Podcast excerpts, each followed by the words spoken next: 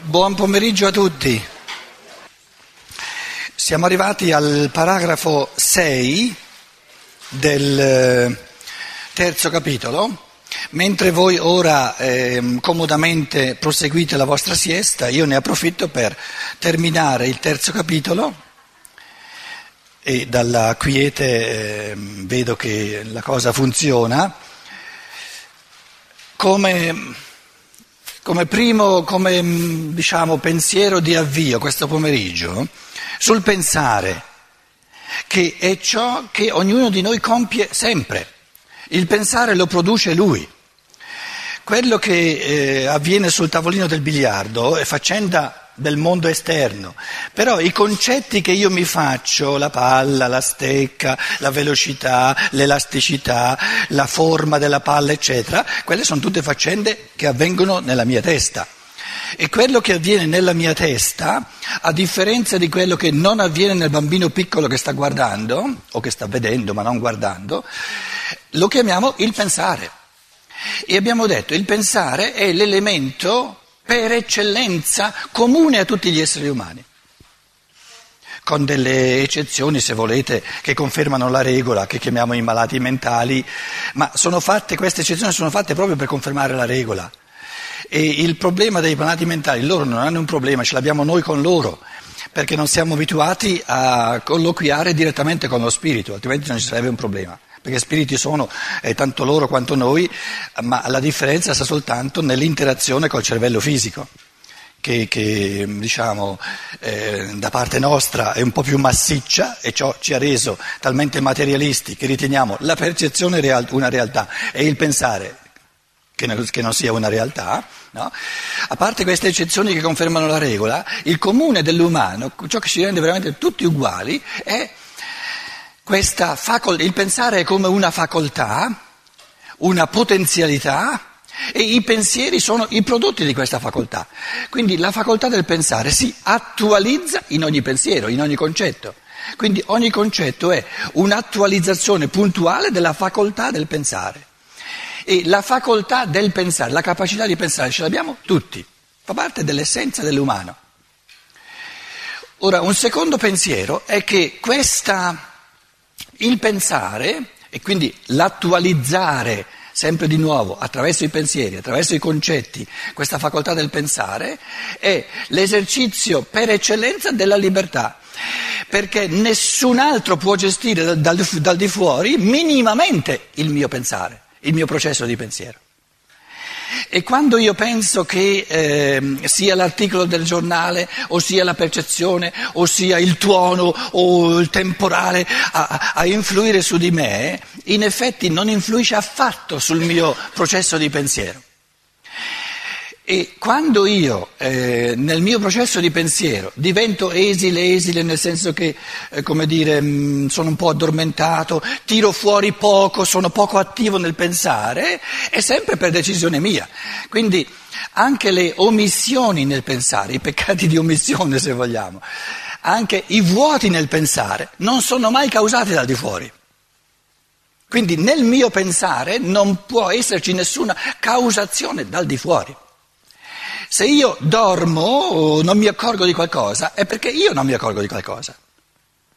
Non posso mai dire lui mi ha impedito di accorgermi di qualcosa. E sarebbe assurdo.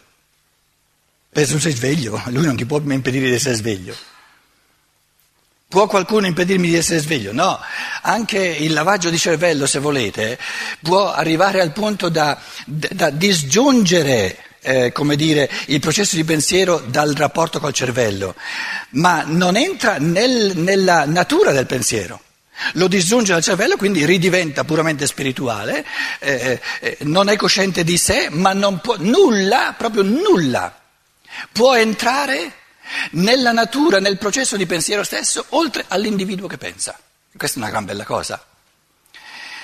Da questo risulta che il mio pensare è tutto in mano mia. È l'unica cosa che, come dire, che, che è gestibile soltanto e unicamente a partire dalla mia libertà. Quindi nel mio pensare avviene unicamente ciò che io ci metto e non avviene ciò che io non ci metto. Quindi non possiamo dire che non c'è nulla dove noi siamo veramente totalmente liberi. C'è una cosa, ed è la più fondamentale, dove ognuno di noi è libero in tutto e per tutto. Perché in questo fenomeno, in questa realtà, avviene o non avviene soltanto ciò che lui ci mette, ciò che lui crea o ciò che lui non crea. Ed è il pensare. Adesso dal di fuori, eh, dal di fuori può, può venire un aiuto, un, un, incentivo o come dire, eh? uno stimolo, grazie, uno stimolo al pensare.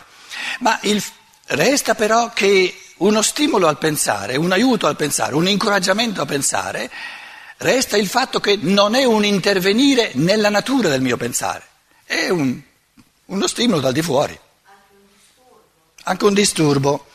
Allora, eh, ci chiediamo, cos'è che, chi è che può avere interesse dal di fuori, fuori di me, a che io cresca, a che io diventi sempre più creatore nel, nel mio pensare? Dove c'è nel mondo attorno a me interesse sincero a che io diventi sempre più creatore del mio pensare, questo lo chiamiamo amore dove non c'è interesse, e questo esiste anche, dove non c'è interesse particolare a che io cresca nel mio pensare lo chiamiamo egoismo. Poi c'è una terza possibilità, dove c'è interesse a che io non cresca nel mio pensare, questo lo chiamiamo potere. Allora, i tre fenomeni fondamentali per quanto riguarda, diciamo, la posizione del mondo rispetto al mio pensare è Quindi, quindi il punto di riferimento è il mio pensare. Il mio pensare. Ciò che avviene nel mio pensare dentro dipende tutto e per tutto da me, in tutto e per tutto da me. Da fuori c'è eh, eh, eh, chi lo vuol favorire e chi lo vuol favorire è, è colui che mi ama, è l'amore. Poi c'è chi rispetto al mio pensare se ne frega, detto in italiano un po', capito? Che rende, giusto?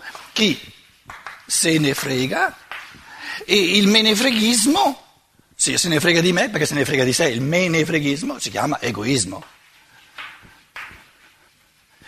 E poi c'è una terza possibilità però queste scalette qui voi le prendete come, non come punti di approdo del pensiero, ma come, come eh, la parola che dicevi prima. Stimoli a, capito? Sono, sono, piste di pensiero, servono soltanto nella misura in cui io le, le prendo come orientamenti e poi in base a questi orientamenti, eh, come dire, analizzo fenomeni all'infinito. Capito? Quindi beh, si potrebbero distinguere anche in cinque, non importa nulla. Quindi c'è chi lo vuole favorire il mio pensare, mi ama, chi se ne frega, non gli importa, egoismo, pensa solo a sé, e c'è chi lo vuole ostacolare, lo ostacola. Cioè, non soltanto non, non, gli importa che io cresca nel mio pensare, ma ha interesse a che io non cresca nella, nella, mia autonomia di pensiero, perché saper pensare sempre meglio significa diventare sempre più autonomi. E questo lo chiamo il potere. Quindi dobbiamo, dobbiamo, sapere, l'individuo si deve rendere conto che è nella natura di ogni potere costituito, adesso senza moraleggiare se sia bene o cattivo, eccetera, ma è nella sua natura, come, come fatto conoscitivo, che per essere un potere e per esercitare un potere sugli altri, altrimenti non è un potere, deve volere il decrescere dell'autonomia pensante, perché man mano che l'autonomia pensante dell'individuo cresce, il suo potere decresce. Quindi è nella natura del fenomeno. Nella misura in cui una Chiesa cattolica, eh, diciamo, ha interesse a, res- a esercitare un potere sugli uomini, senza dire se sia bene o cattivo, no? Ma nella misura in cui ha interesse a esercitare un potere sugli uomini, che ritiene buono o quello che si vuole, deve avere interesse a che l'individuo non diventi autonomo più di tanto, perché altrimenti non può esercitare il potere. Perché più l'individuo pensa eh, fortemente, creativamente, autonomamente, eccetera, eccetera, eccetera, e meno lo puoi gestire dal di fuori, meno lo puoi controllare. E quindi, eh, come dire, il, eh, eh, il, la creatività del pensiero è il presupposto assoluto per non essere passibili di esercizio di potere. Se i pensieri non ce li ho io, li devo andare prestati a qualcun altro, l'autorità, eh, la persona esperta, eccetera, eccetera, eccetera.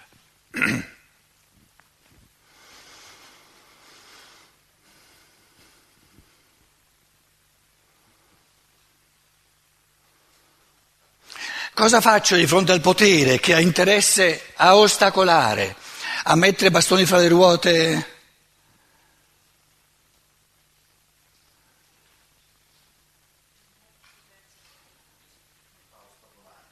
Com'è?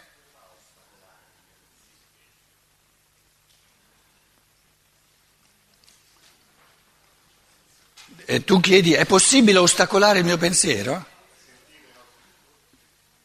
Eh, prendiamo l'esempio macrocosmico della scienza naturale. Ora, la scienza naturale, con questo dogma terroristico, con questo dogma che ti, che ti, che ti intimorisce, no? che tu sei in tutto e per tutto nel tuo, nella tua coscienza, eccetera, dipendente da quello che il, il suo stato biologico ti dice, fa di tutto per, eh, capito?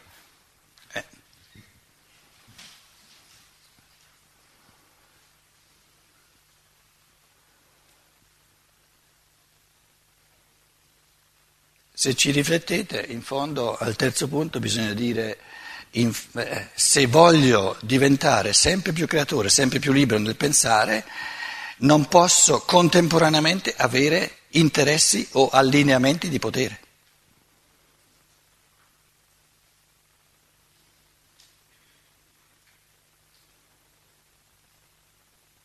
Ed è possibile vivere in modo tale che tutti i poteri di questo mondo non mi sfiorano.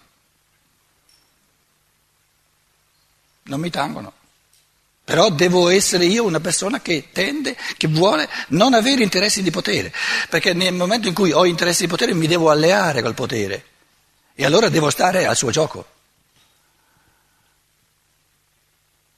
E ci siamo detti tante, tante volte, non esiste una libertà senza pagare nulla, e sarebbe da, da bambini.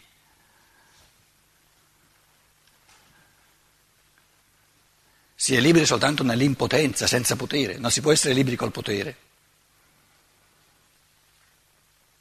Poi ognuno di voi adesso con la sua testa lo riferisce alla sua vita e dalle, da, da, dai volti vedo che i conti tornano, insomma. C'è soltanto il problema che si siamo abituati troppo a fare un tipo di, di, di, discorso di vita spirituale, di vita culturale, eccetera, campato in aria, che poi non tira le conseguenze per la vita però è molto più bello, si vive in un modo molto più realizzante, più pieno, più umano, avendo il coraggio di tirare le conseguenze per la vita. Detto in un modo un po' più banale, eh, penso al mio padre contadino che mi diceva, quando tu eh, ti, ti, quando ti presentano o, o, ti presenti di fronte a un sindaco anche del paesino più piccolino che ci sia, prima di dargli la mano, pensaci tre volte. Eh, era il suo modo di dirmi quello che sta scritto qui perché per arrivare a quella carica lì deve aver fatto tanti processi di, di compromessi col, col, potere costituito. Mica niente di male, non mi interessa, però potere c'è. E se tu vuoi fare una casa, costruire, eccetera, vuoi avere il permesso, eccetera, eccetera, se hai delle relazioni funziona, se non hai delle relazioni non funziona. Eh. Eh, ma allora per avere tutte le relazioni devo eh, dedicare tanta energia, tanto tempo per avere tutte queste relazioni e non posso dedicare l'energia e il tempo a essere sempre più, più creatore nel mio pensare. Cioè nella vita bisogna scegliere, non si può avere tutto. Questo è il concetto. Ora, eh, eh, l'atteggiamento di fronte a chi non ha interesse, a, non ha amore per la mia crescita come spirito in libertà, eccetera, Lì il problema è molto più piccolo, lo lascio in pace, perché lui mi lascia in pace. Il terzo qui, quello mi picchia, il potere picchia, invece il secondo mi lascia in pace, io lascio in pace lui e è tutto a posto. E il primo che fa qualcosa per eh, mettermi a disposizione gli strumenti, fa qualcosa, eh, mi dimostra di avere amore per la mia crescita come spirito, cosa faccio a quello? Gli dico grazie e me lo tengo caro? Me lo tengo caro? E sarebbe da stupidi mandarlo a Remengo anche quello. E se c'è da, da, dare un paio di soldi perché questo qui campi bene, perché ne ho bisogno, mi aiuta, lì gli mando i soldi, ma non qui. Vedete come diventa concreto il discorso? Perché se noi diamo i soldi dalla parte del potere, non li possiamo dare dalla parte dell'amore, bisogna scegliere. O i soldi li do alle forze dell'amore, allora non li do alle forze del potere. O li do alle forze del potere, allora non li posso dare alle forze dell'amore, vanno, vanno in senso opposto. E una vita senza potere, senza esercizio di potere, senza prepotenza, è possibile, è possibile. Il problema è che abbiamo troppe poche persone che trovano il coraggio di dire no, voglio fare, non è che ci si arriva eh, da un giorno all'altro, però se uno si, si chiarisce le idee, soprattutto se si innamora un pochino della bellezza, ma proprio della, della, della, forza travolgente di questa positività dell'essere umano, ci arriva, ci arriva, ci arriva, ci arriva, perché lo vuole, lo vuole, lo vuole. Si dice l'altro è molto meglio che non, che non eh, eh, passare tutta una vita eh, concentrata su fattori di potere. È poverella, è poverella.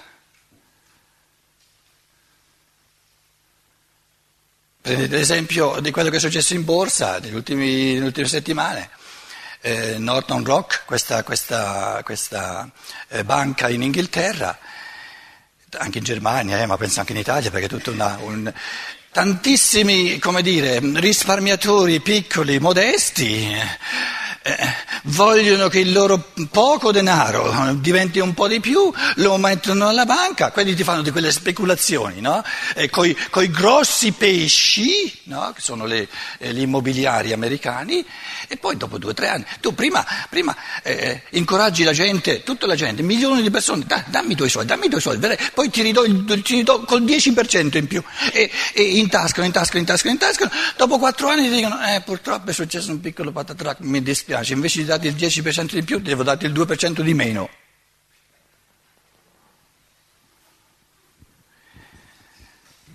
Io dico, ma tutti questi milioni di, di, di, piccoli azionari, ma non hanno ancora capito che il compito dei pesci piccoli è quello di farsi mangiare dai pesci grossi? Ma ci vuole tutta una vita per, per, per non arrivarsi neanche a capirlo?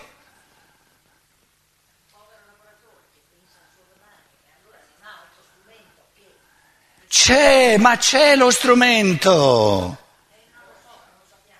di non volerli questi interessi. Il denaro che ho va benissimo, sarebbe meglio se diminuisse un pochino, ma, ma, ma, andrebbe bene se diminuisse un pochino soltanto, soprattutto se i pesci grossi lo fanno diminuire, allora lo faccio diminuire anch'io. Se i pesci grossi vogliono farlo aumentare, a me basta che resti più o meno così com'è. Ma devo capire che, che, se io voglio aggiungere 5% o 6% di 10% in più, me lo portano via, lo devo capire questo. Però lo deve capire il mio pensare, che ce l'ho a fare il pensatoio. Cioè, in base a questi esempi concreti ci rendiamo conto che l'esercizio del pensare è proprio, è proprio povero, povero, neanche incipiente nell'umanità. Perché nel momento in cui l'individuo viene incoraggiato proprio a, a farsi pensieri suoi, a capire le cose con la sua testa, lo vede subito che l'intento di, di portare via a tutti questi risparmiatori, perché lui i suoi soldi non lo deve per forza mettere in banca, la banca è costretta a fare investizioni di, di questo modo.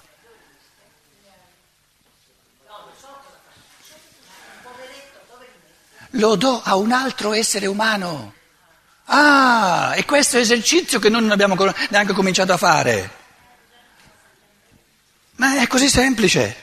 Lo do a uno che, dove so che, che, io amo lui nel senso che lo voglio favorire e lui ama me nel senso che mi vuole favorire. Lì c'è una reciprocità, di, però di, favor, di favorirsi a vicenda. Il gioco o è un gioco di favorirsi a vicenda, questo abbiamo chiamato amore, o è il gioco di mangiarsi a vicenda. Devo sapere che nel momento in cui metto i miei soldi in banca, la banca è costretta a mettere la borsa. E il gioco della borsa è per natura il mangiarsi a vicenda. Non ci vuole molto a capirlo. Perché poi vengono gli economisti e dicono sì, però è un discorso qualunquista, un discorso, un discorso dilettante, eccetera, eccetera, eccetera.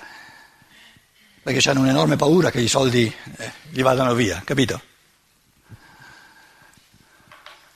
È come la scienza naturale che quando comincia a parlare di spirito dice ma sei un dilettante, no? Perché loro hanno il dogma, eh, capito, micidiale proprio che, che lo spirito non esiste. È un dogma di potere anche quello.